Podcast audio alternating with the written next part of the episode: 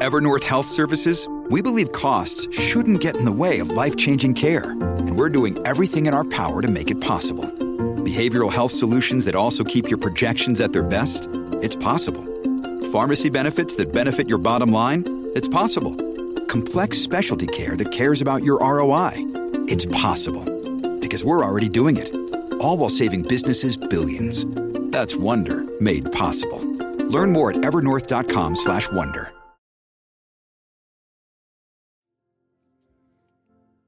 Il problema climatico è un problema che avevamo già da tanto tempo, ma come se non bastasse, le perdite di gas del Nord Stream potrebbero essere le più grandi di sempre, con l'avvertimento di grande rischio climatico. Quindi oggi affronta- affrontiamo un tema che per me è molto importante, ovvero quello dell'ambiente, ricollegandolo anche a questi fatti storici, questi avvenimenti che sono successi negli ultimi giorni, nelle ultime settimane.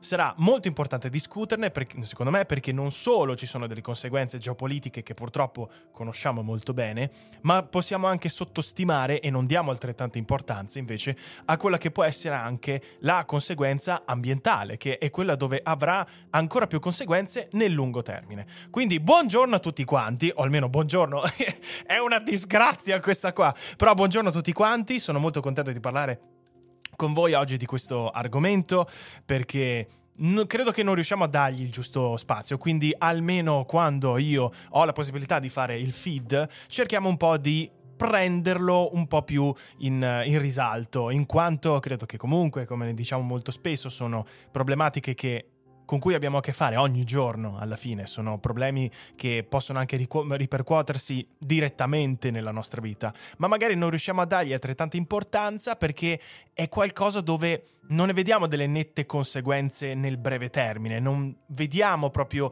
direttamente, magari ogni giorno, quali sono eh, alcuni tipi di problematiche che succedono, quando invece le problemi dal punto di vista geopolitico li conosciamo molto bene e ovviamente fanno molto più scalpore, perché è ovvio che una guerra dà molta più, come si può dire, fa molta più audience, come dire, rispetto a un problema climatico. Però oggi cerchiamo di invertire un pochettino questi ruoli, quindi partiamo esattamente dal Nord Stream, quindi quali sono le conseguenze ed effettivamente cos'è questa quantità colossale di metano che sta fuoriuscendo da, da, da, dall'oceano per colpa di queste problematiche che, sono, che sono avvenute, di questi disastri. E abbiamo anche delle foto, leggiamo degli articoli, principalmente quali sono le fonti, le fonti, le fonti, quali sono le fonti eh, che prenderò oggi, sono dal The Guardian, dove parlerà principalmente quindi dal punto di vista ambientale e dirà un po' di dati. E poi leggerò anche qualche spunto che dirà all'incirca le stesse cose se non qualche piccolo approfondimento dell'indipendente. Eh, e inoltre eh, mi piacerebbe sempre aggiungere in questo feed qua visto che comunque questi due articoli sono abbastanza brevi quindi secondo me potrebbe essere che riusciamo ad affrontarli nella prima parte della puntata.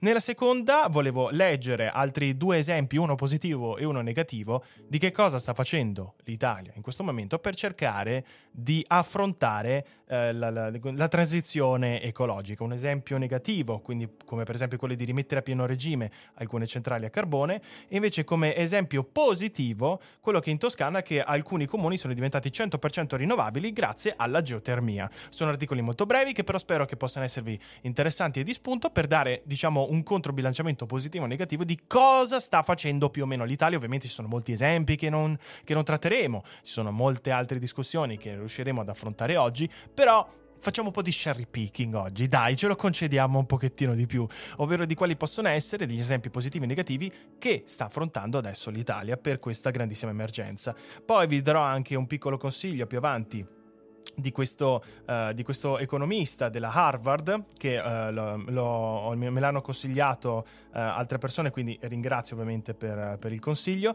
di Robert Starvin, Stavin, che è un ricercatore, è un professore alla Harvard University che parla molto bene da un punto di vista economico del cambiamento climatico e sta anche parlando quindi anche di questo ultimo avvenimento del Nord Stream 2 e, e ult- come ultima cosa, quindi così, almeno parleremo un po' in chat, faremo delle discussioni un po' più generali, eccetera eccetera, eccetera, eccetera. Eccomi che figata seguirvi dal mio PC fisso con la Smart TV da 32 pollici come schermo. E addirittura sono su 32 pollici? Ma mi sembra una figata assurda. Ciao Diego, ciao a tutti quanti. Maratona ambientale? No, no, no, ovviamente tutto questo l'ho calcolato per fare la solita durata di un'oretta, quindi non vi preoccupate, sono articoli molto brevi, però mi sarebbe piaciuto affrontare un po' più temi questo, questa volta. Né vodka né Malibu uh, ubriaco solo di te, Fede. Grazie, grazie Goy, sono estremamente contento di questo.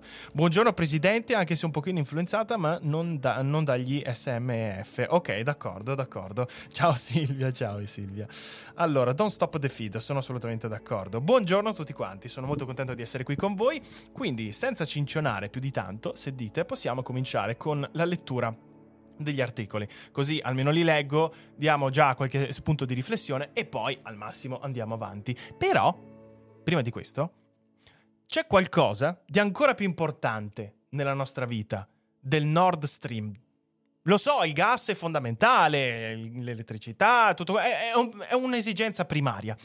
Però c'è un altro Nord, un altro punto di riferimento nella nostra vita, che è qualcosa di fondamentale, che è qualcosa che ci assicura sicurezza navigando nell'internet, è qualcosa che ci può tutelare da dei problemi giganteschi, magari non ci può tutelare da Putin, ma ci può, ci può tutelare dagli hacker russi forse. E chi, di chi sto parlando? Di NordVPN che sponsorizza la puntata di oggi. Ma quanto si sta bene su internet? Magari ascoltando comodamente l'ultimo Daily Cogito sul divano. E quando si sta bene, beh, pensare alla sicurezza è una cosa molto difficile ed è per questo che qui su Daily Cogito noi collaboriamo con NordVPN per ricordarvi, anche quando siamo comodi, quanto sia importante proteggere la propria connessione internet. NordVPN è azienda leader nel settore delle VPN, una sorta di tunnel crittografato che nasconde i tuoi dati in entrata e in uscita quando navighi su internet, tanto usando il wifi di casa tua quanto la connessione dell'università.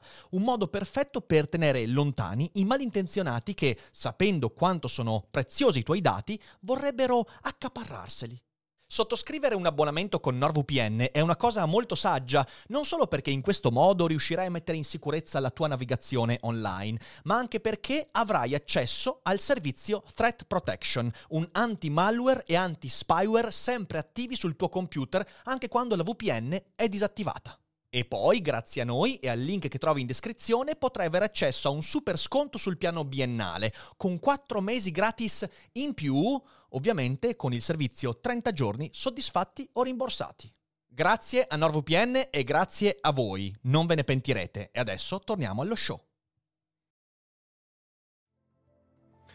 Ringraziamo di nuovo NordVPN per aver sponsorizzato questa puntata. Non stiamo usando la Padania né Padania VPN, purtroppo, perché immagino che possa essere un servizio interessante, ma NordVPN è un po' più completo. Bene, allora direi che possiamo cominciare con l'articolo del The Guardian, che quindi parla delle perdite di gas del Nord Stream, potrebbero essere le più grandi di sempre con l'avvenimento di grande rischio climatico. Quindi affrontiamo un po' questa problematica e affrontiamo un po' questo articolo. E mi abbasso anche un pochettino la musica perché sto diventando leggermente sordo. Molto bene, ora possiamo andare avanti. Allora, la quantità colossale di metano fuoriuscito due volte le stime iniziali equivale a un terzo delle emissioni annuali di CO2 della Danimarca o a 1,3 milioni di automobili. Queste sono le bolle che fuoriescono dal, da, da questa perdita del gasdotto. Gli scienziati temono che il metano che eruta, da, che eruta, dai gasdotti del Nord Stream, scoppiati nel Mar Baltico, potrebbe essere una delle peggiori perdite di gas naturale di sempre e comporta dei rischi climatici significativi. Nessuno dei due gasdotti del Nord Stream sono stati violati, eh, che corrono quindi tra la Russia e Germania, era comunque operativo, ma entrambi contenevano gas naturale. Questo consiste principalmente di metano, un gas serra che è la principale causa di riscaldamento climatico dopo l'anidride carbonica. E su questo infatti dobbiamo fare una piccola parentesi. Oh, porca miseria. Eh, vecchio, non, non, non, posso, non, posso, rispondere adesso. Eh, che una delle più grandi, o almeno la, la più grande causa quindi del riscaldamento climatico è, è, la, la, è il gas serra. Eh, soprattutto il metano. E poi c'è l'anidride carbonica. Infatti, altre problematiche vengono molto sottostimate è che si pensa che le automobili comunque siano un fattore molto importante e lo sono, come per esempio anche molte aziende, ma effettivamente metano e l'idride carbonica sono le più importanti. Soprattutto anche uno molto sottostimato, ma in realtà è estremamente importante, è quello che deriva dalla combustione della legna, quindi tutti i gas e i fumi che derivano dalla combustione della legna, tra cui ovviamente anche l'anidride carbonica, ma soprattutto anche i CFC, che sono i dicloro di fluorocarburi, che è una molecola che si eh, collega o comunque si, che si adatta e si lega molto bene con l'ozono e a causa di questa molecola qua è anche una delle principali responsabili quindi del, del, del buco dell'ozono e, però noi non ne diamo così tanta importanza perché pensiamo, importanza perché pensiamo, vabbè, l'anidride carbonica e comunque combustione della legna, quanto vuoi che avvenga nel mondo? E invece ne avviene abbastanza. Infatti, immagino che molti di voi sap- uh, sap- sappiano che nei centri abitativi, soprattutto nelle grandi città,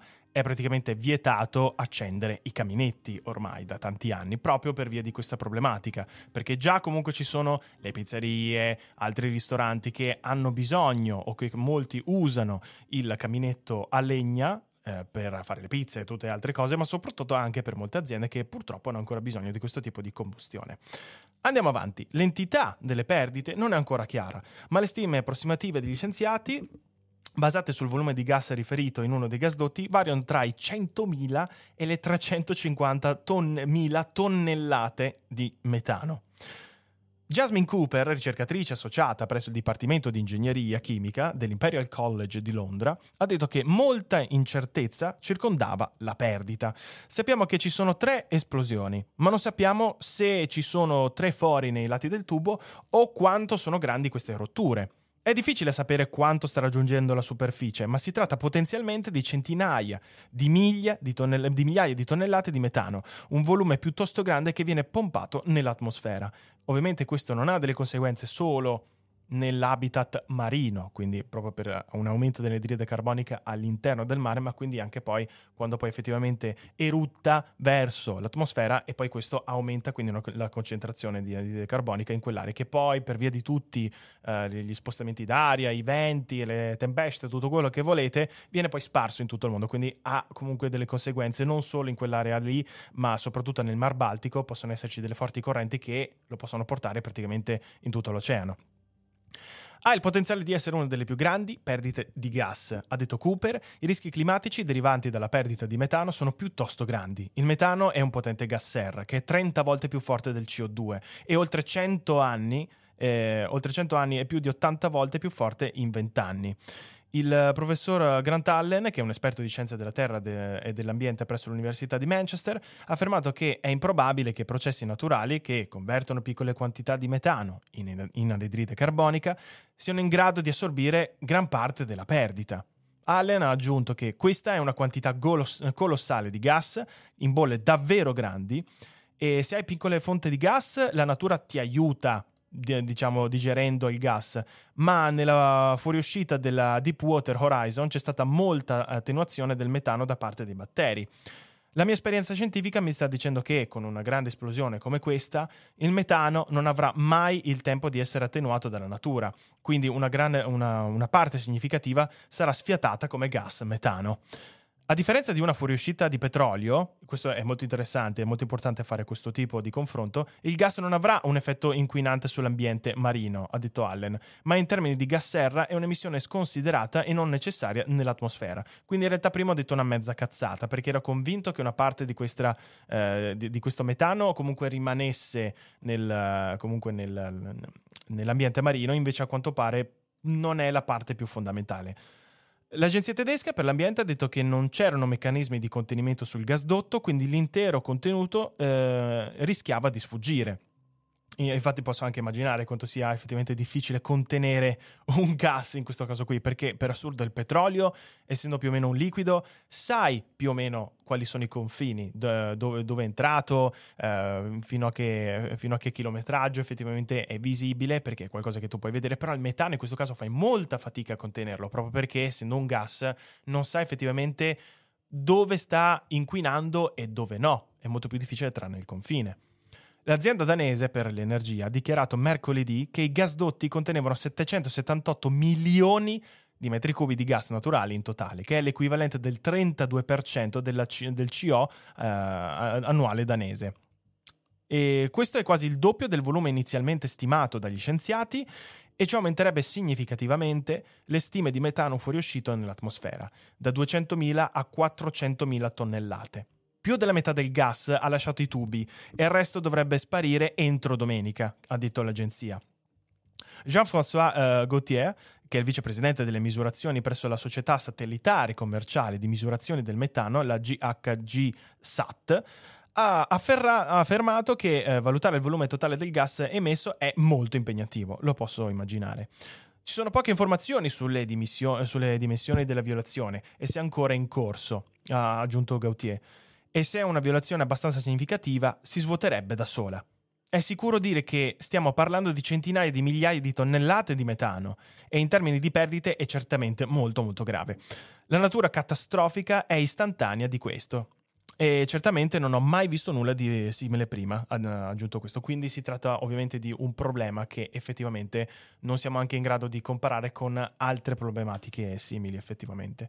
In termini di impatto climatico, 250.000 tonnellate di metano equivalgono all'impatto di 1,3 milioni di auto guidate su strada per un anno. This episode is brought to you by Shopify. Whether you're selling a little or a lot. Shopify helps you do your thing, however you cha-ching. From the launch your online shop stage, all the way to the we just hit a million orders stage. No matter what stage you're in, Shopify's there to help you grow. Sign up for a $1 per month trial period at shopify.com slash special offer, all lowercase. That's shopify.com slash special offer.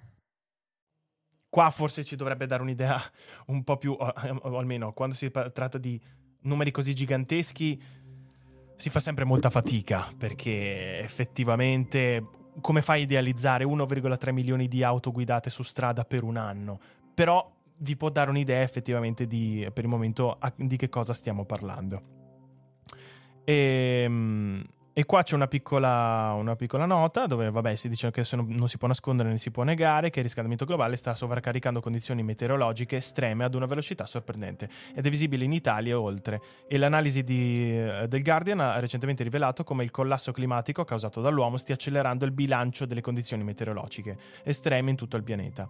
Molto bene, quindi poi eh, parliamo invece sempre di questo articolo qua, almeno di questo avvenimento delle perdite del gas del Nord Stream, invece sempre sul Guardian Guardian, però da un punto di vista un pochino più geopolitico. Quindi questa è stata la parentesi, quella ambientale, per darvi un po' di numeri. Ora torniamo un secondo alla chat, così vediamo intanto come state, per vedere se siete già vivi o se siete già morti dalla disperazione.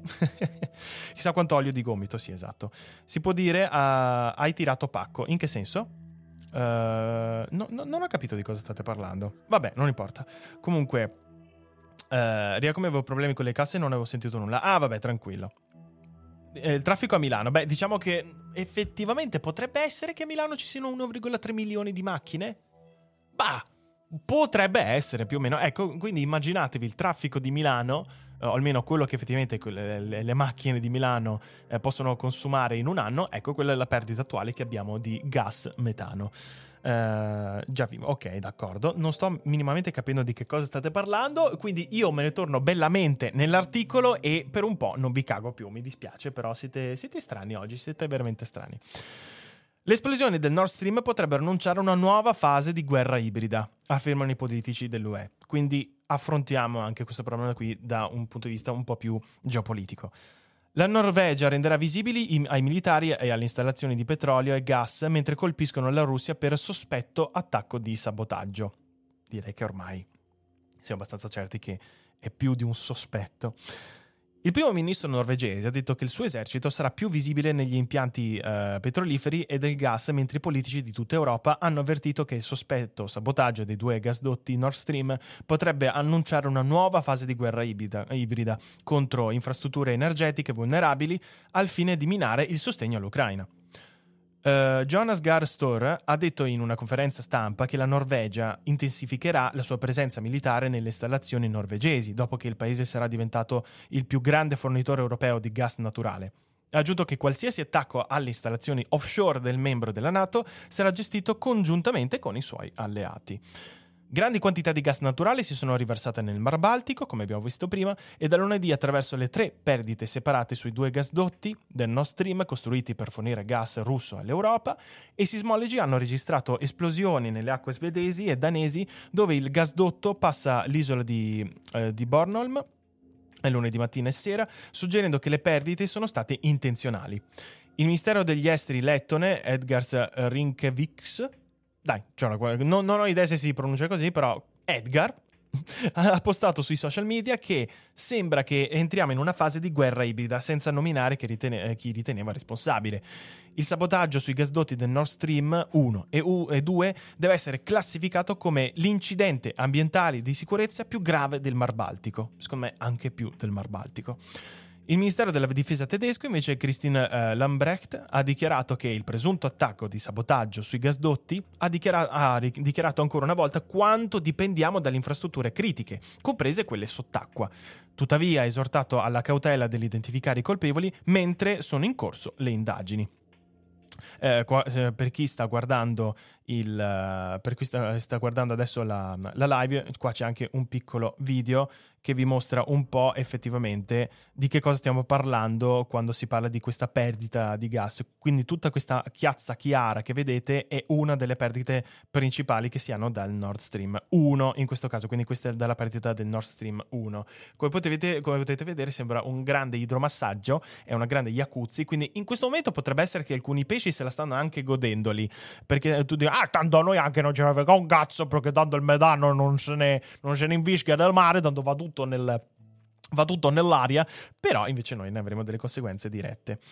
E, um, molto bene, quindi i politici dell'opposizione in Germania sono stati più espliciti, dice, eh, dice Roger Kieswetter, eh, che è membro del Parlamento della conservatrice dell'Unione Cristiano-Democratica, la CDU, e ha detto al Guardian che l'attacco all'oleodotto ha le caratteristiche dell'approccio di guerra ibrida che la Russia ha perseguito nell'ultimo decennio, con l'obiettivo di dividere l'Unione Europea non con mezzi militari ma sociali e diplomatici.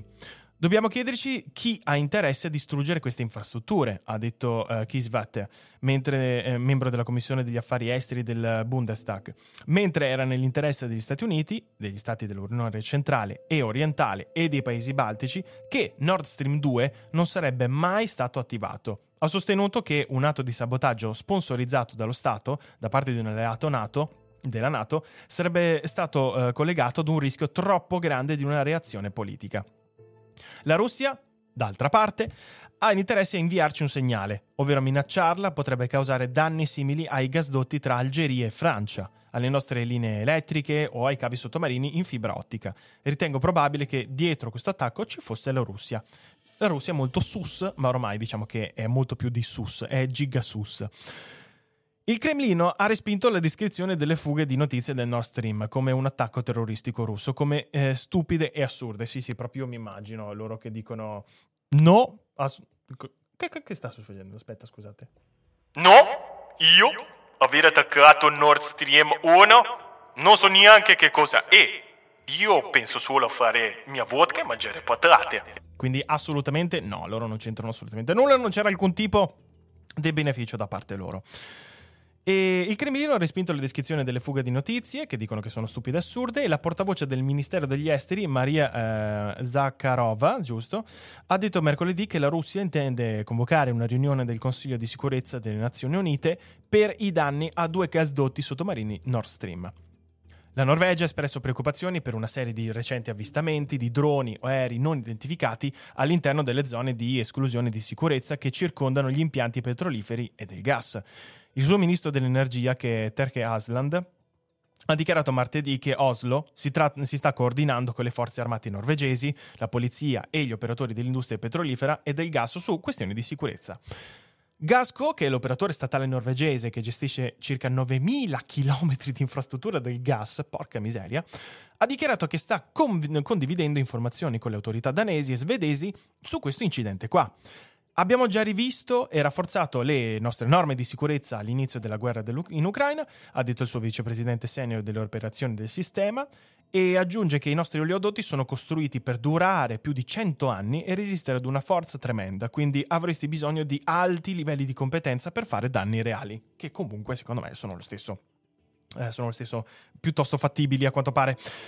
Il ministro dell'interno tedesco ha detto mercoledì che il paese deve prepararsi per minacce precedentemente inimmaginabili, fra virgolette, alla sua sicurezza energetica dopo le perdite del gasdotto. Dobbiamo adattarci a scenari che prima erano inimmaginabili, dice Nancy Faeser, eh, e ciò richiede forti, o almeno eh, richiede forti autorità di sicurezza con le risorse e i poteri necessari. Nord Stream è stato al centro di una situazione di stallo tra Russia ed Europa sulle forniture energetiche dell'inizio della guerra del Cremlino in Ucraina, ma non è immediatamente chiaro chi trarrà beneficio dalla distruzione delle infrastrutture del gas. Mi fa ancora ridere che molti pensano che siano stati gli Stati Uniti, ma lasciamo perdere quella bellissima e divertentissima parentesi.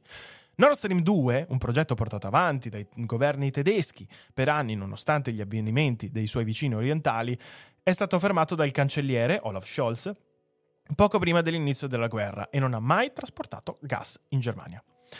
Mentre ci sono stati appelli da parte dei partiti politici di estrema destra e di estrema sinistra per aprire il gasdotto mentre una crisi energetica incombe sull'Europa in questo autunno. Un'inversione a U tedesca sull'argomento nel prossimo futuro è altamente improbabile solo sull'attuale equilibrio del potere politico del paese, anche se il gasdotto è rimasto intatto. Allora, eh, mi segno un attimo qua. Eh, fate conto che questo articolo è di... del 28 settembre, del 28 settembre e adesso abbiamo capito purtroppo qual è la strategia anche tedesca riguardo a questo problema qua, ovvero che la Germania alla fine ha deciso di riaprire molte centrali a carbone per cercare di colmare questa, questo bisogno di, sia di gas che di elettricità. È stata una scelta ampiamente discussa e criticata perché la, almeno la Germania in questo momento poteva dimostrare di ripristinare quello che è uno spirito europeo, quindi cercando una collaborazione interna, invece cercando di gestirla dall'interno, in più anche con, il con, eh, il, con eh, i fondi che hanno, eh, che hanno creato di all'incirca 200 e qualcosa miliardi di euro per cercare di uh, avere dei sussidi e per cercare di finanziare quello che è la compravendita di gas e di elettricità è sicuramente un brutto segnale dalla, da parte della tedeschia perché si pensava che comunque si potesse cercare di affrontare questo problema insieme, invece questo sta un po' disgregando quello che era già un compromesso, diciamo, rapporto europeo fra vari tipi di stati. E se questo, diciamo, eh, fosse successo in un altro Stato europeo, come poteva essere per esempio, non voglio dire la Spagna, ma un altro paese che non ha questo tipo di, eh, di fondamentalità in questo tipo di rapporti, come può essere, non so, non so facciamo finta la, la, la, l'Austria o la, Polonia, eh, questi paesi, lasciatemi il termine, minori da un punto di vista economico. E, ma il fatto che sia stata la, la Germania a fare questo tipo di scelta è estremamente problematico, perché comunque è forse il fulcro europeo. Eh, do- dopo di noi, dopo la Francia. Quindi è stato estremamente, estremamente triste sapere questa, questa notizia qua. Nord Stream 1, attraverso il quale una quantità significativa di domanda europea di gas è stata soddisfatta fino alla primavera di quest'anno, è stato gradualmente strozzato dal gigante del gas statale russo Gazprom e non ha portato alcun gas in Germania dall'inizio di settembre. Questo tacos è stato uno, non ha avuto alcun impatto diretto sul mercato del gas, semplicemente perché non c'è ancora alcun gas che, fluvia, eh, che fluiva scusate, attraverso i gasdotti in questo momento, ha detto Lion Hirt, che è professore di politica energetica presso la Hart School, che è un'università a Berlino. Gazprom ha giocato il gioco del monopolio con i prezzi del gas nell'ultimo anno e mezzo, ma quel gioco è praticamente finito, perché ha già ridotto i flussi a quasi zero.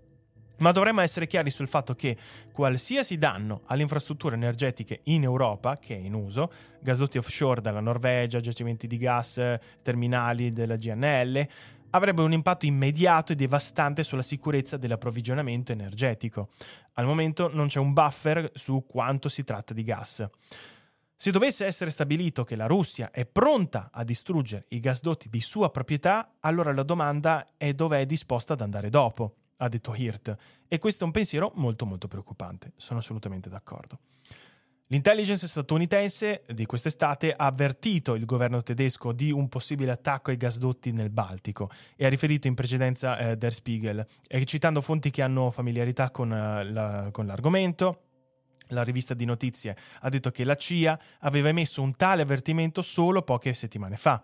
L'Unione Europea ha minacciato di vendicarsi con sanzioni a quello che ritiene sia stato probabilmente un atto deliberatorio di sabotaggio contro l'infrastruttura Nord Stream nel Mar Baltico e parlando a nome dei 27 Stati membri, Uh, il capo della politica estera dell'UE ha detto martedì che le perdite da due gasdotti sottomarini Russia e Germania questa settimana non sono una coincidenza e riceveranno una risposta con una reazione robusta e congiunta. Qua c'è una piccola nota finale dove dice ci sono, oh, non ci si può nascondere né si può... Ne- ah no, è sempre la stessa, scusate, quindi vabbè, questo è semplicemente un messaggio di divertimento per chi vuole poi abbonarsi al The Guardian. Fortunatamente questi articoli qua, se li volete recuperare, non hanno un paywall, hanno un paywall quindi li potete recuperare gratuitamente. Poi se volete avere più informazioni riguardo al The Guardian e se volete avere accesso a molti più articoli, ovviamente vi consiglio anche di abbonarvi. Ma dopo, dopo, non prima, esservi abbonati a Daily Cogito, quindi non, non scherziamo ragazzi, non, non scherziamo, eh, ci sono delle priorità qua.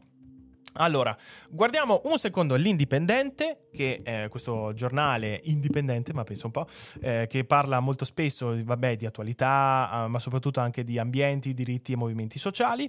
In questo caso Nord Stream e sabotaggi costeranno cara alla biosfera e come già visto prima il rilascio può essere di all'incirca 500 tonnellate di metano l'ora, quindi molto bene.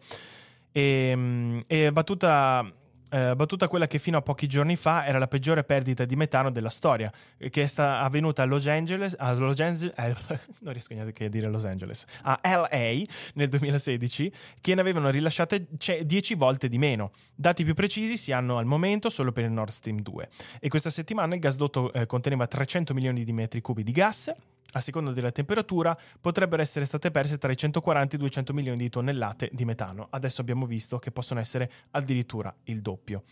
Eh, ancora incertezze sui responsabili dei danneggiamenti ai gasdotti. Eh, tuttavia si conoscono alcuni dati riguardo alla quantità di gas presente nel Nord Stream 2 e i due Nord Stream non erano operativi, l'uno da inizio settembre e il 2 mai entrato in funzione. Nonostante questo i tubi erano pieni e contenevano comunque delle grandi quantità di gas che è stato disperso in mare. Per quanto riguarda invece il Nord Stream 1, eh, risulta ancora difficile avanzare delle ipotesi, eh, delle ipotesi dal momento che non si conosce l'entità di gas contenuta dopo l'avvio dei lavori di manutenzione di qualche settimana fa. Ma per il momento il gas in pressione contenuto risulta essere una cifra pari a 300 milioni di metri cubi. In base alla temperatura con cui è mantenuto si può arrivare a 140-200 milioni. Questi sono i calcoli effettuati dal, dal Reuters che se non mi sbaglio dovrebbe essere un altro Uh, ah, ok, questo è un altro giornale che quindi a quanto pare è molto più, più specifico per queste cose qui. Beh, oddio, sembra interessante. Quasi, quasi, quasi quasi gli vorrei dare un occhio dopo. Purtroppo non vi posso girare il link adesso in chat. Però potrebbe essere effettivamente interessante anche questo. Quindi, se volete avere maggiori informazioni, c'è Reuters. Reuters. Molto interessante. When you need mealtime inspiration, it's worth shopping Kroger, where you'll find over 30,000 mouthwatering choices that excite your inner foodie. And no matter what tasty choice you make, you'll enjoy our everyday low prices, plus extra ways to save, like digital coupons worth over $600 each week. You can also save up to $1 off per gallon at the pump with fuel points. More savings and more inspiring flavors make shopping Kroger worth it every time. Kroger, fresh for everyone. Fuel restrictions apply. Eh, le tre esplosioni sono state rilevate dai sismografi, quindi anche qua per capire come sono state trovate effettivamente queste perdite, come le hanno notate, perché ok che c'era questa grande Iacuzzi in mezzo al Mar Baltico, ma comunque rispetto alla grandezza del mare era, non era neanche facile notarlo. L'hanno principalmente ehm, notificato grazie a, questo, a quello che hanno mh, notato un, un equivalente di un terremoto magnitudo 2.3. Il guasto è tale da essere visibile anche ad occhio nudo, formando un'immagine di tre grandi cerchi di circa un chilometro di diametro ciascuno. Cristo Dio, non avevo, vis- non avevo capito che era così grande. Un chilometro di diametro? Porca miseria, non avevo capito che era così grande che ribollono nell'acqua, dai quali il metano risale e viene eh, liberato nell'atmosfera. Dai satelliti si hanno accesso ad una fotografia molto accurata di ciò che il danno ha provocato e nonostante i valori diminuiscono man mano che passa il tempo perché la pressione e i volumi scendono, l'impatto ambientale risulta comunque catastrofico. Secondo le stime, quindi si tratta di 500 tonnellate di metano l'ora.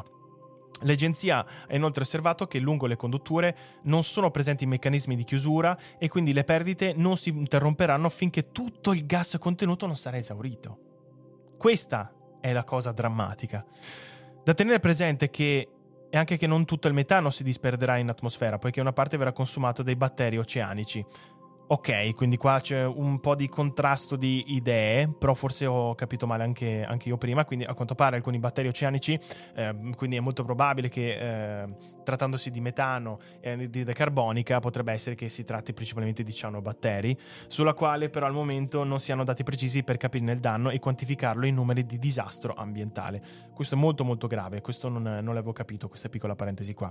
Ora siamo nella seconda parte della live, quindi facciamo anche una piccola pausa per vedere se siete, se siete, ancora vivi. Quindi ciao a tutti quanti ragazzi, mi fa molto piacere parlare insieme a voi di questo tema qui. Uh, ciao Ivan, ciao Ivan, grazie mille per uh, l'abbonamento, grazie mille. Tanto vi, ab- vi, abbono io, d'accordo, bravo, bravo, bravo.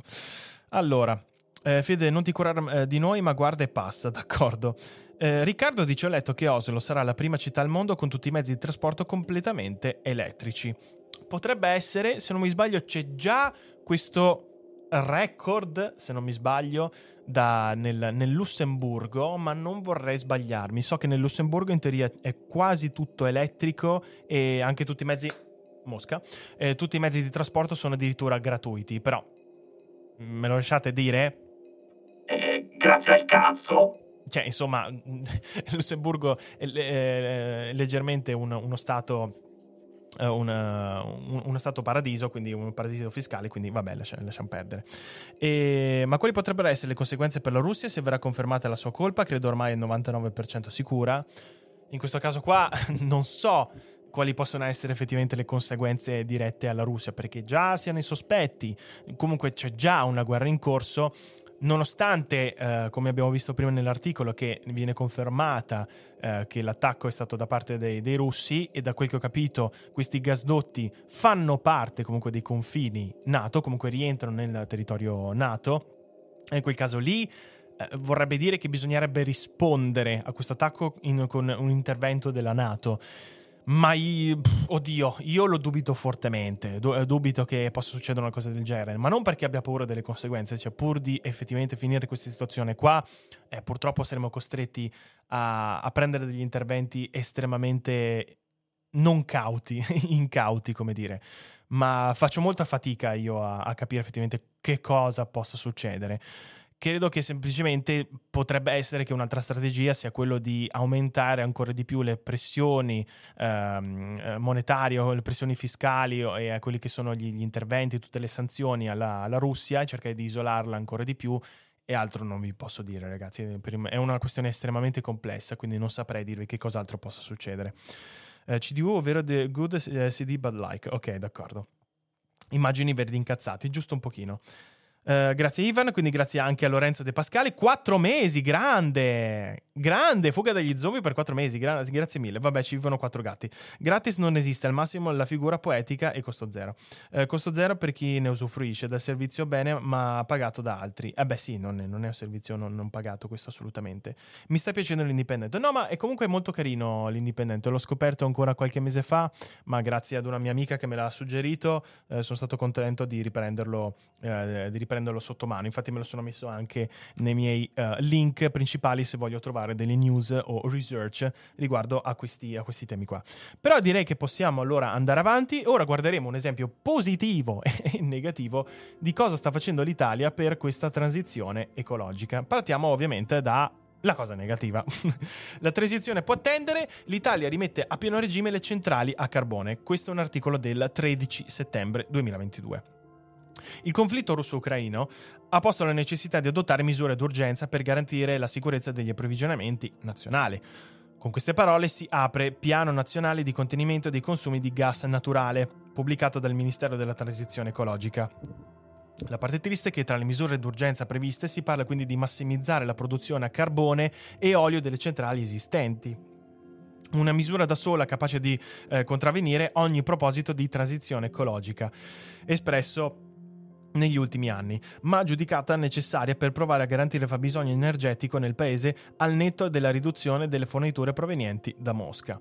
Qua ovviamente si apre un discorso, ovvero eh, molti ecologisti possono dire, diciamo quelli magari più radicali, eh ma bisogna puntare solo sulle energie rinnovabili, uh, su, non so, su, sul, gas, sul, gas, naturale, uh, scusate, dal, dal geotermico, da, dall'elettricità che proviene da fonti sostenibili, da fonti ecologiche. Però sap- sappiamo bene che purtroppo per creare questo tipo di infrastrutture serve tempo. Qual è stato il nostro più grande problema, la nostra più grande miopia? È che noi non abbiamo pensato prima questo tipo di problematica.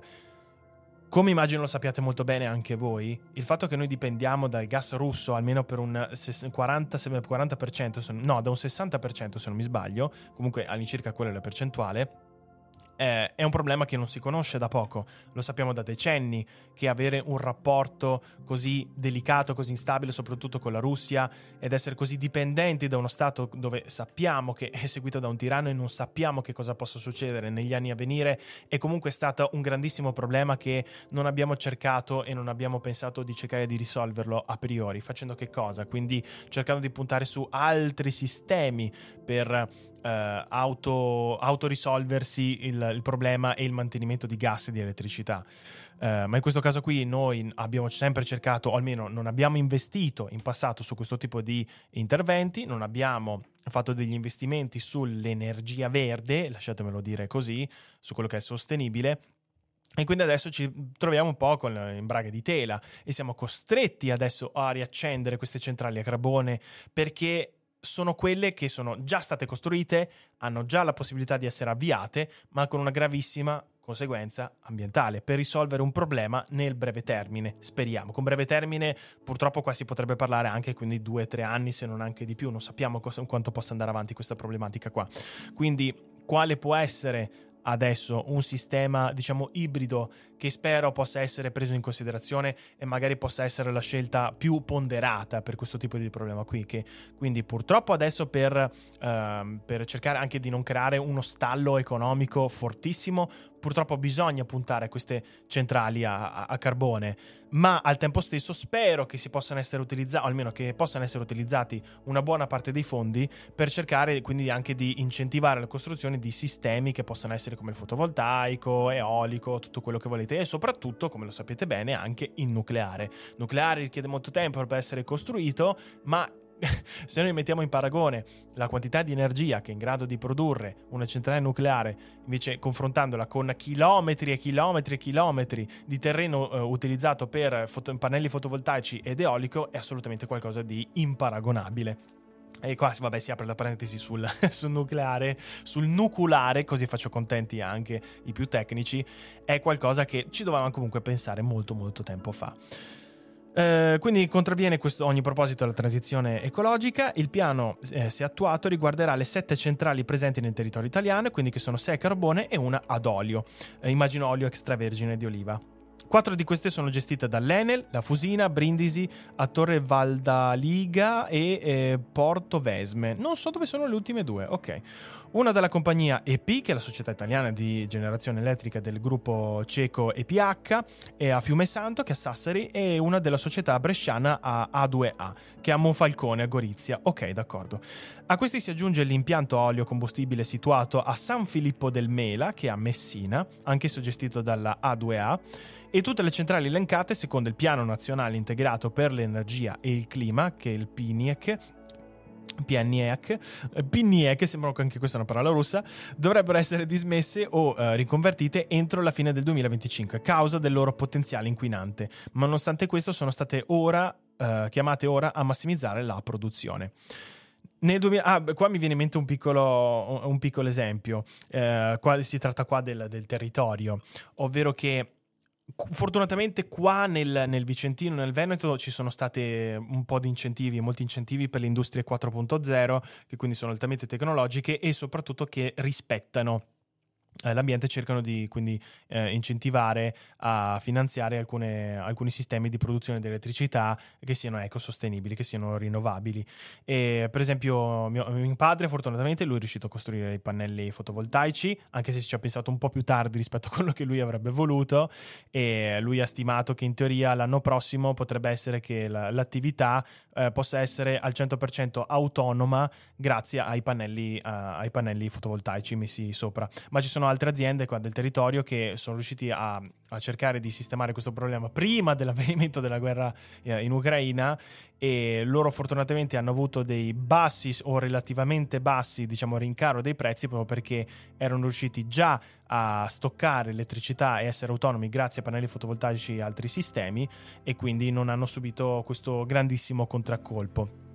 Quindi eh, non solo loro in questi anni hanno avuto dei bassissimi costi dal punto di vista di elettricità, ma quindi anche sono riusciti a dare anche un ottimo, un ottimo segnale positivo, ovvero che non è semplicemente essere green una cosa ficca, una cosa che ti rende bello e cool, ma anche delle conseguenze dirette interessanti di quelli che possono essere i costi di mantenimento eh, i costi di operatività per, per alcune aziende, perché in questo caso qui è un'azienda che non paga nulla di elettricità, nonostante magari abbia anche dei grossi consumi, a dover dipendere da un mercato così instabile come quello del gas e dell'elettricità, eh, in questo caso quindi anche del gas russo, sappiamo quindi qual è la strada giusta, abbiamo anche degli esempi positivi di quale può essere la via giusta, però qua qual è il problema principale? Che ci devono essere delle persone che sono in grado di ragionare un po' più nel lungo termine e che capiscono quali sono i grandissimi benefici di questo tipo di strategia. Allora, eh, quindi nel 2021 il fabbisogno italiano di gas naturale è stato coperto il 40%, ah ok, il 40%, non 60%, d'accordo. È stato coperto il 40% dal gas russo. Mi abbasso un po' la musica perché è di nuovo al troppo alta. Devo dire che faccio un po' fatica a capire il livello giusto della musica.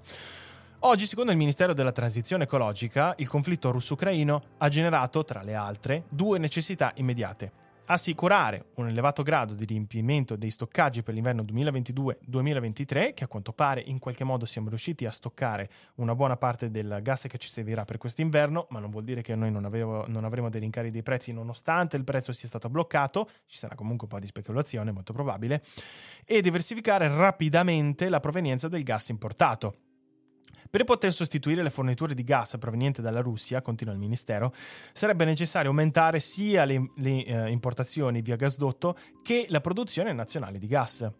Secondo le previsioni del Ministero, l'insieme di queste iniziative consentirebbe di sostituire entro il 2025 circa 30 miliardi di standard metri cubi eh, di gas russo con circa 25 miliardi di standard metri cubi di gas di diversa provenienza.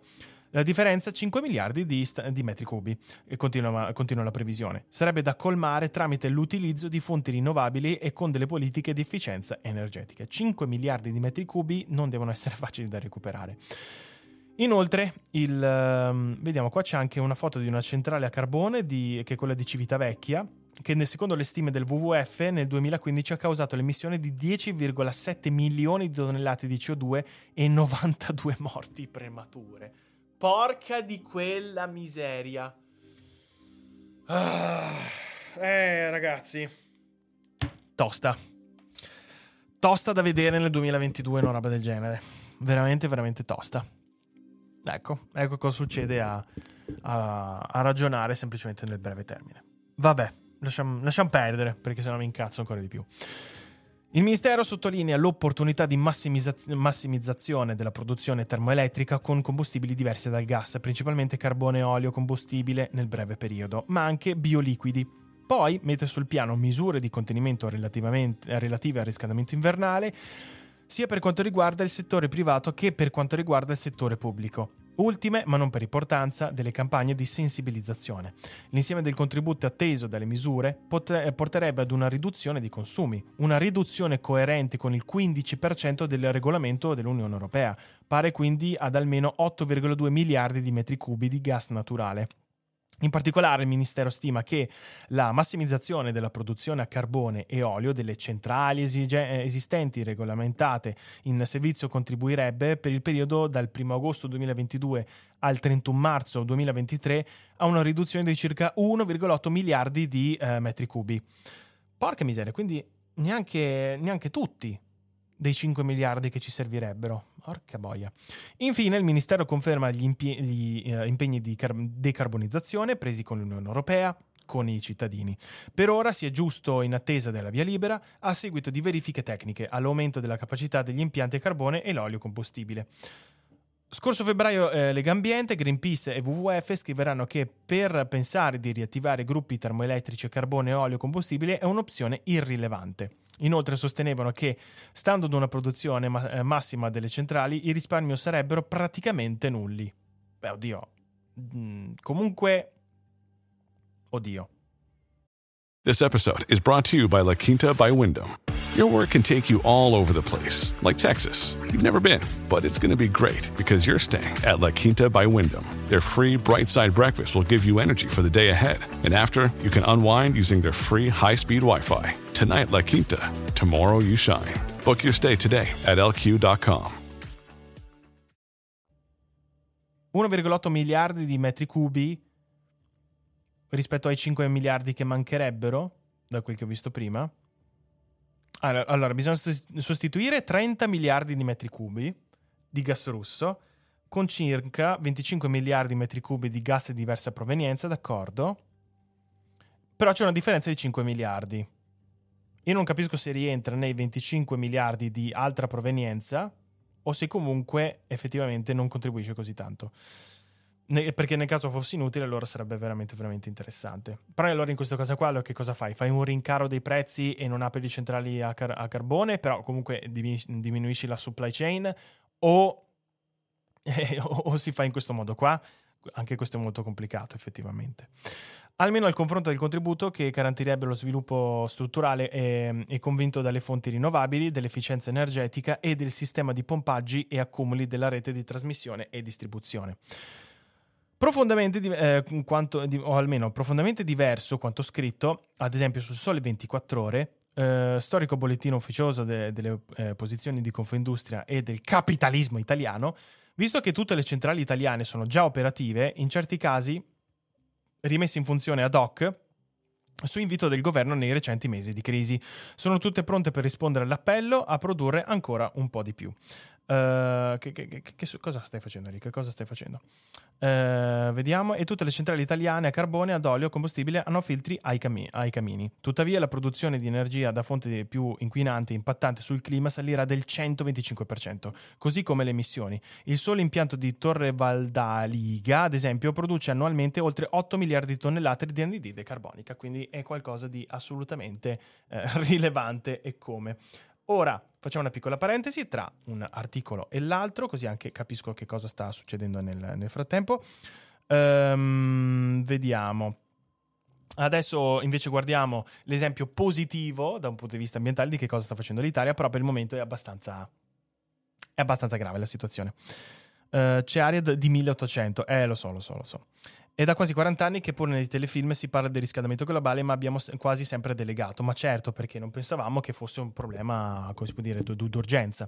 È una misura d'emergenza purtroppo, ma questa cosa potevamo prevenirla anni fa, eh, magari tornare al nucleare. Sì, tutti dicono, eh, ma adesso non ha senso il nucleare perché comunque ci vogliono 10 anni per costruire eh, le centrali. Che poi in realtà no, non è vero, perché comunque, eh, anche sentendo il buon Luca Romano, a quanto pare c'è la possibilità di ridurre ulteriormente eh, i costi e i tempi di produzione.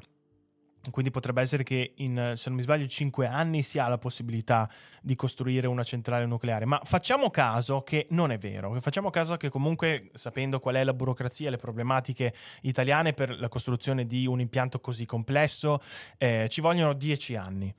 Però comunque è un po' la filosofia dell'albero, come dire, il miglior momento per piantare un albero era o vent'anni fa o adesso. Quindi se noi non facciamo adesso queste soluzioni, se noi non prendiamo adesso questo tipo di interventi, sarà sempre troppo tardi, sarà sempre un momento sbagliato per farlo perché è troppo tardi.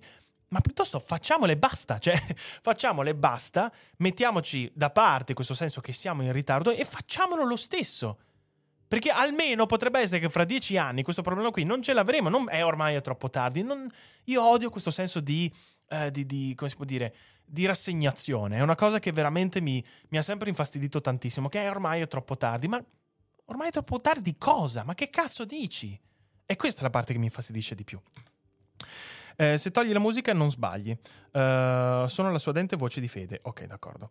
Nell'87 ho votato a favore del nucleare. Eh, Claudio ha almeno 10 anni in più di me. Eh, io non riesco a capire perché la gente preferisce l'energia nucleare, non sono più pericolose. No, ma- allora Marina, qua ovviamente è un discorso molto ampio, però le centrali nucleari, a parte avere praticamente lo stesso impatto del, eh, dell'eolico, lo so che fa molto ridere, ma è vero. da un punto di vista ambientale, nel lungo termine, ha lo stesso impatto dell'eolico, una centrale nucleare, ma soprattutto da un punto di vista di sicurezza è un sistema estremamente sicuro. Tutti pensano a Chernobyl, tutti pensano a tecnologie di fine anni 80, ma ragazzi è un altro mondo adesso il nucleare, è un'altra cosa. Tutti gli incid- l'incidente che, su- che è successo a Fukushima è stato per un, terrem- è stato per un maremoto eh, e molti adesso sono preoccupati, per esempio, che le centrali nucleari potrebbero essere dei bersagli sensibili nel momento in cui ci fosse una guerra. Il nocciolo, il, il reattore nucleare all'interno della, della centrale nucleare è protetto da uno strato vari tipi di strati di vari tipi di materiali estremamente resistente. Cioè tu ci puoi praticamente lanciare delle bombe eh, delle bombe atomiche sopra e comunque il reattore se, se la cava che poi se lanci una, un- una bomba atomica nel senso no- non è la centrale nucleare a fare i danni ma è la bomba atomica. Ma sono molto protette le centrali nucleari quindi anche da un punto di vista di sensibilità eh, da, da quel punto di vista lì sono particolarmente sicure perché sono state studiate anche da- per proteggersi da quel tipo di, di interventi da un punto di vista tecnologico sono delle farmacie, se voi entrate lì dentro, è una roba fuori di testa, i vari layer di controllo che ci sono lì dentro, la, la, la precauzione, i livelli di sicurezza che ci sono lì dentro, è una cosa fuori di testa che non potete neanche immaginare il, quanto siano maniaci lì dentro, hanno un certo tipo di, eh, di, eh, di, OCD che è sotto, o almeno che è fuori da ogni standard, quindi anche da quel punto di vista lì io non mi sentirei a rischio a stare vicino ad una centrale nucleare, che purtroppo qua in Veneto, per esempio, non, non, se ne possono mettere, anche se effettivamente facessimo il referendum e ci fossero tutte le carte in regola per costruirne una. Purtroppo qua in Veneto una buona parte del territorio non è, non è adatto per una centrale nucleare perché è praticamente una laguna. Se voi andate a vedere le falde acquifere che ci sono nel territorio del, Venero, nel, del Veneto, è veramente un disastro, quindi purtroppo lì, nel senso, è già un problema in più, ovvero dove si possono collocare questo tipo di centrali nucleari. Però, per esempio, non mi sentirei in difficoltà, non mi sentirei in soggezione a stare vicino ad una centrale nucleare. Anzi, magari potrebbe essere che i prezzi siano ancora più bassi, quindi ho elettricità a gratis praticamente. Ho una casa che costa poco, quindi ma io abito vicino ad una centrale nucleare tutta la vita, proprio tutta la vita, senza problemi. E, e, quindi, nel senso, lo sapete che io sono a favore del nucleare. Anche noi, qua in studio abbiamo supportato lo stand up for nuclear qua a Vicenza. Quindi, nel senso, sapete qual è la nostra opinione. E che voi abbiate un'idea diversa rispetto alla nostra, pazienza. Noi cerchiamo di darvi la nostra opinione il nostro punto di vista. Non per forza vuol dire che noi abbiamo ragione. Da questo, però, da un punto di vista un po' più obiettivo, perché anch'io ho cercato di essere il più obiettivo possibile, per il momento sembra che il nucleare abbia tantissimi punti a favore e pochissimi punti a sfavore, anche per la questione del, dello smaltimento delle scorie radioattive.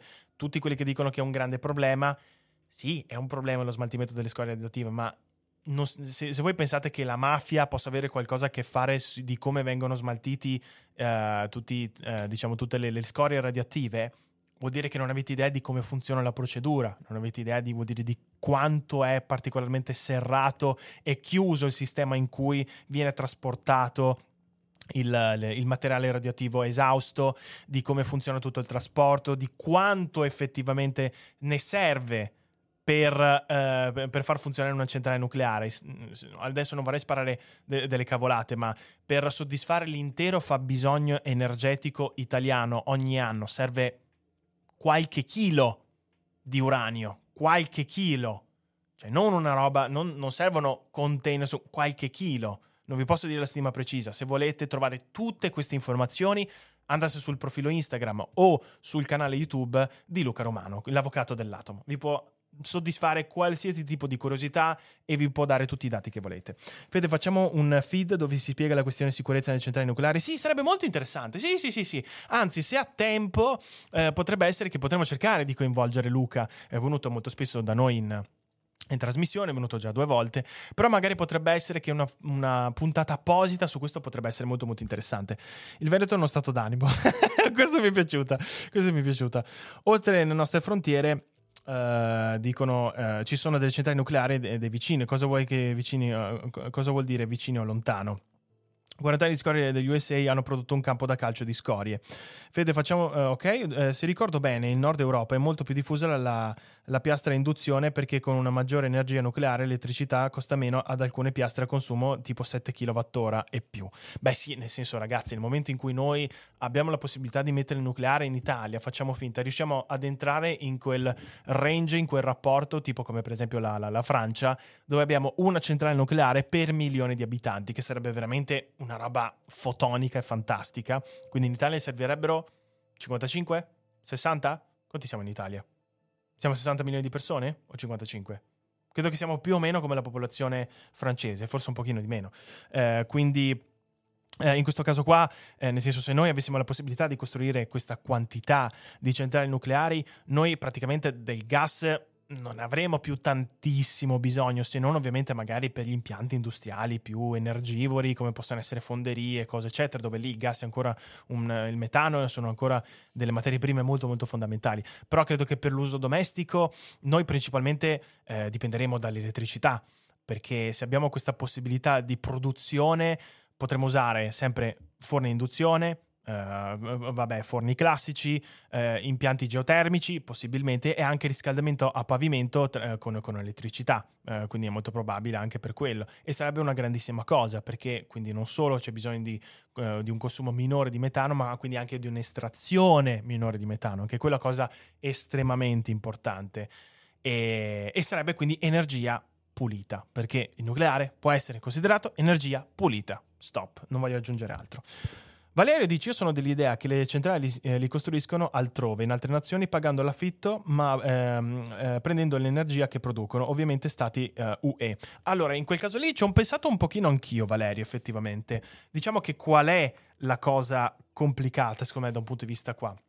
Ovvero che se tu paghi un affitto, però comunque hai un rincaro del prezzo, comunque ci sarà un costo del trasporto e quindi magari questo potrebbe essere che riduca un po' quella che è l'efficienza e quella che è la, la, la grande possibilità di avere energia nucleare all'interno del tuo Stato, ovvero non, non hai questo tipo di rincaro dei prezzi perché comunque ti dovranno far pagare il servizio è un costo che poi tu te lo ammorti all'interno e, e, quindi dopo un certo punto la centrale nucleare ti produrrà energia gratis, quindi a un certo punto quando tu avrai, eh, sarai riuscito a compensare e a ripagarti tutte le spese che hai avuto dalla costruzione della centrale nucleare, facciamo finta, una centrale nucleare ha un tempo di ammortizzazione dei costi di...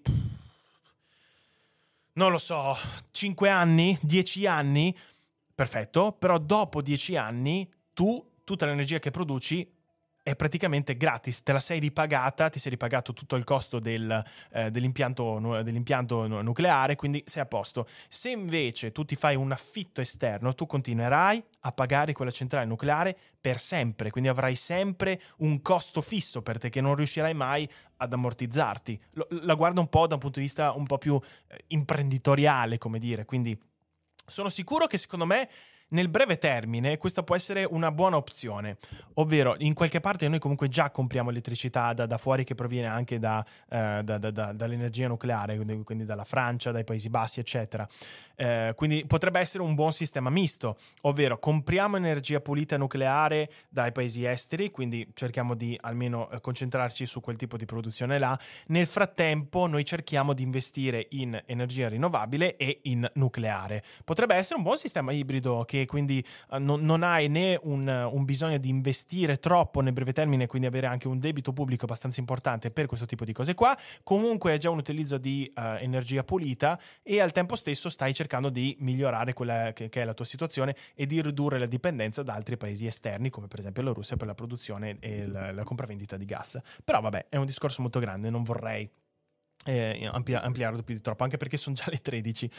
Allora, sì, una, un'opzione di ripiego per il periodo, ma l'idea è sfruttare le infrastrutture esistenti, tipo Francia e Italia. No, no, infatti, credo che se la Francia ehm, ci desse la possibilità di stringere dei contratti per comprare un po' più della loro elettricità da, grazie al nucleare, non sarebbe niente male. Io vorrei capire di più sulle centrali nucleari o forse non ho capito i benefici rispetto all'energia che abbiamo, eh, che abbiamo adesso. Eh, e sono discorsi molto grandi, eh, sono discorsi molto grandi, quindi sono, eh, purtroppo non, non abbiamo la possibilità di sviscerarlo oggi.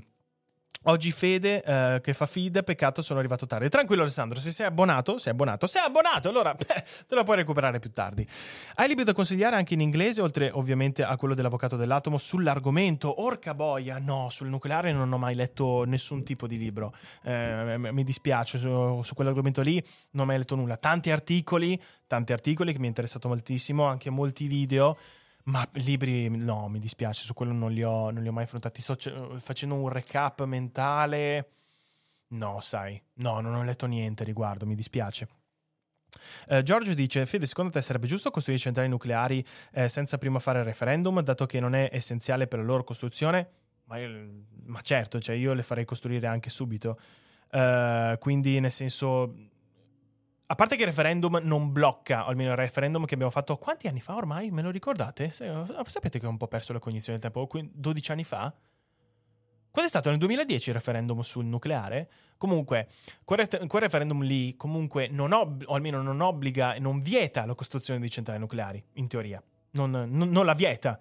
Quindi credo che la possibilità ci sia lo stesso. E se fosse per me, nel senso, io sarei disposto... Volete capire quanto io sia spinto da questo punto di vista qua, io sarei disposto a dare una... Ma non, altro che l'8 per 1000, io sarei disposto a dare il 10% del, di, di, un ipotetico stipendio che io mi prendo. Io non ho uno stipendio, nel senso son, sono socio di un'attività, quindi nel senso mi faccio io lo stipendio. Però se fossi un dipendente, cosa eccetera, io sarei disposto a dare per anche 5 anni il 10% del mio stipendio per poi sapere che stanno costruendo una centrale nucleare senza problemi. Si tratta di 100, 200, 300 euro al mese? Frega un cazzo, almeno so che fra 5 anni poi abbiamo elettricità praticamente gratuita. E vaffanculo, vaffanculo tutti quanti. Uh, 2011, ok, d'accordo. Eh, Fede, ma tu hai background in fisica? Facendo ingegneria gestionale ho fatto fisica 1, fisica 2, fisica tecnica. Eh, però sul funzionamento di una centrale nucleare no, è qualcosa che ho studiato per conto mio, è qualcosa che mi ha appassionato, che mi è interessato, però non ho alcun tipo di competenza in ambito di fisica nucleare. Eh, l'unico argomenti di fisica nucleare che conosco, eh, che, che, che ho approfondito, che mi è interessato, è stata per quanto riguarda la fisica nucleare in ambito medico e collegato quindi ovviamente alle centrali nucleari. Basta, però ovviamente in maniera estremamente materiale, ma comunque appassionata. Uh, domanda di Nicolò che dice: In caso di costruzione di una centrale nucleare ci sono dei vantaggi economici anche in termini di indotto che si può sviluppare intorno alle centrali? Allora, uh, di indotto a parte dalla produzione del, de, della centrale nucleare in sé, su questo non te lo so dire. Però comunque noi fortunatamente in quanto italiani abbiamo anche un, praticamente il più grande centro al mondo di, di ricerca sul nucleare, grazie ad Enrico Fermi ovviamente. E, ehm, quindi potrebbe essere che in realtà possa anche essere un sistema intorno alla centrale nucleare dove si crea, vabbè, a parte un prestigio, quindi ripristinare quello che è un grandissimo prestigio sulla ricerca e sullo sviluppo di, uh, di ingegneria nucleare uh, che, che, già abbiamo. Tutti i più grandi esperti al mondo sono comunque italiani praticamente riguardo a quest'ambito qui. Ma credo che altre Uh, altre economie parallele rispetto a questo sono sicuramente quindi tutta la, la, tecnologia, tutti i materiali che servono per questo tipo di produzione qua. Quindi credo che possa essere un po' un, un'economia a cascata, dove essendo comunque un, un, praticamente un laboratorio, quella che è la centrale nucleare, che richiede tantissimi tipi di tecnologia, dove ci sono veramente tantissime persone e ambienti coinvolti, dove immagino possa essere comunque un grandissimo beneficio anche per l'Italia da un punto di vista economico, non solo quindi una spesa, perché comunque eh, tu stai dando un grandissimo lavoro molto importante a delle aziende italiane che sono certo quasi che possono soddisfare il 100% del fabbisogno di, ener- di, scusate, di tecnologia e materiali che servono per costruire una centrale. Quindi può essere un grandissimo vantaggio e comunque eh, diciamo spinta verso un'economia interna. Sempre bello sentire parlare di nucleare. È sempre importante, sempre importante. Another day is here and you're ready for it. What to wear? Check. Breakfast, lunch and dinner? Check. Planning for what's next and how to save for it? That's where Bank of America can help. For your financial to-dos, Bank of America has experts ready to help get you closer to your goals. Get started at one of our local financial centers or 24-7 in our mobile banking app. Find a location near you at bankofamerica.com slash talk to us. What would you like the power to do? Mobile banking requires downloading the app and is only available for select devices. Message and data rates may apply. Bank of America and a member FDIC. Vediamo. E poi per altri casi non, non- non te lo saprei dire, perché comunque altri sistemi che si possono creare intorno, in realtà magari possono essere in maniera, in, in maniera indiretta, eh, magari potrebbe essere che in realtà, essendo che una, per questioni di sicurezza una parte del terreno intorno ad una centrale nucleare non può essere considerato abitativo, eh, quindi non può essere utilizzato per, eh, per delle residenze, se non mi sbaglio, però credo che possa essere utilizzato per, ehm, non so, per essere tenuto come area, come area protetta, quindi anche per tenere un po' di verde, come dire, quindi può anche essere utilizzato magari anche per dell'agricoltura. Per- lo so che uno fa dire, eh, ma i fumi della centrale nucleare è vapore acqueo, ragazzi, ormai credo che lo, lo sanno anche i muri, che quello che mette una centrale nucleare so- è principalmente vapore. Eh, però magari potrebbe essere un terreno intorno protetto che può essere utilizzato o per dell'agricoltura o per altri sistemi come area protetta, che quindi anche per mantenere un certo tipo di biodiversità eh, all'interno di questo paese. Mi pare il referendum permetta, permetta il blocco di compensi ai comuni che costruiscono centrali nucleari. Ah, sì, sì, sì, può essere, può essere. Quindi si può costruire in teoria. Allora, ragazzi, visto che non facciamo in tempo, l'altro articolo io non ve lo leggo. Comunque, detta molto brevemente, in Toscana ci sono stati sei comuni che sono diventati 100% rinnovabili grazie alla, geotermica.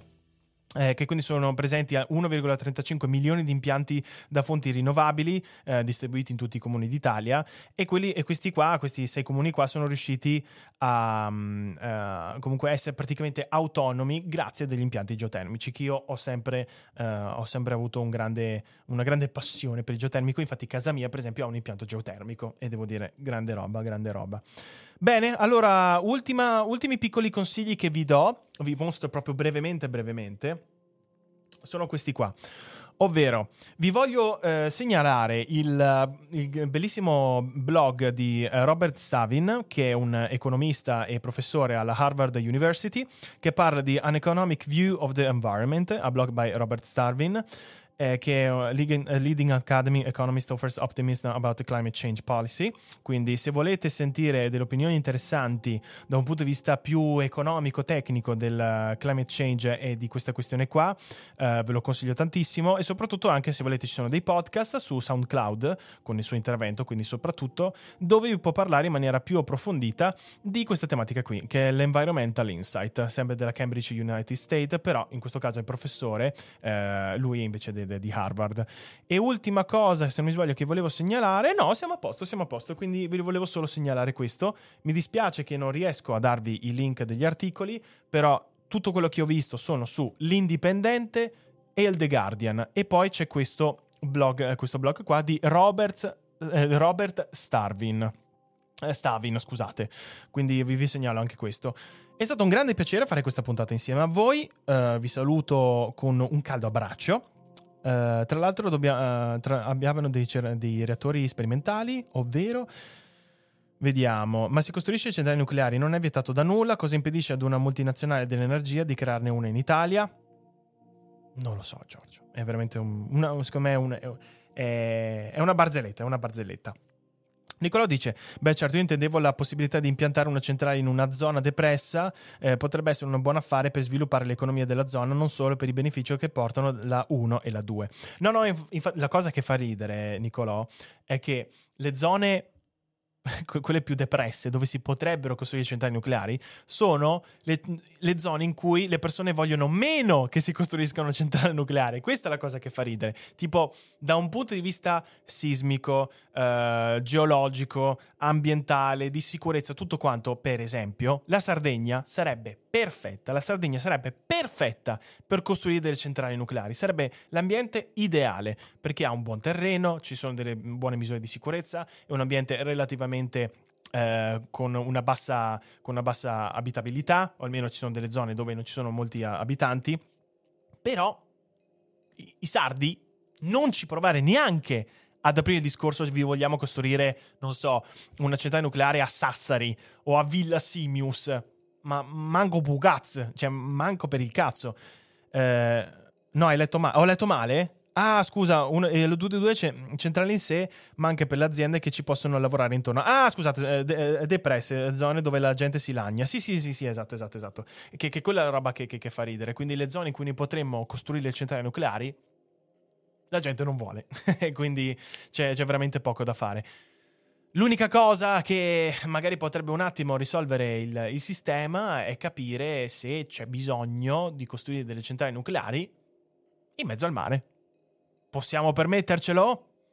Non lo so. L'Italia è un paese anche particolarmente sismico, però potrebbe essere che magari sull'Adriatico o in altre zone si possono costruire, però diventa un bersaglio, nel senso un po' difficile da costruire, è ancora più difficile da costruire in sé, una centrale nucleare su terra, figuratevi sul mare, quindi il discorso si complica tanto. Però sarebbe molto interessante farne una puntata apposita su questo. Quindi ottimo spunto ragazzi, grazie, sicuramente ne dedicheremo pure io. Uh, io ho paura. Bene, signori, è stato un grande piacere. Noi ci vediamo stasera alle 18 con un nuovo Delicogito che sarà come al solito un grande calcio nei, nei, testicoli, come piace a noi, però un calcio nei testicoli intellettuale. Noi ci vediamo stasera alle 18, grazie per aver seguito questo feed, è stato molto interessante, è stato molto bello e a più tardi, buon pranzo. Ciao belli! Hiring for your small business? If you're not looking for professionals on LinkedIn, you're looking in the wrong place. That's like looking for your car keys in a fish tank. LinkedIn helps you hire professionals you can't find anywhere else, even those who aren't actively searching for a new job but might be open to the perfect role. In a given month, over 70% of LinkedIn users don't even visit other leading job sites. So start looking in the right place. With LinkedIn, you can hire professionals like a professional. Post your free job on linkedin.com slash people today.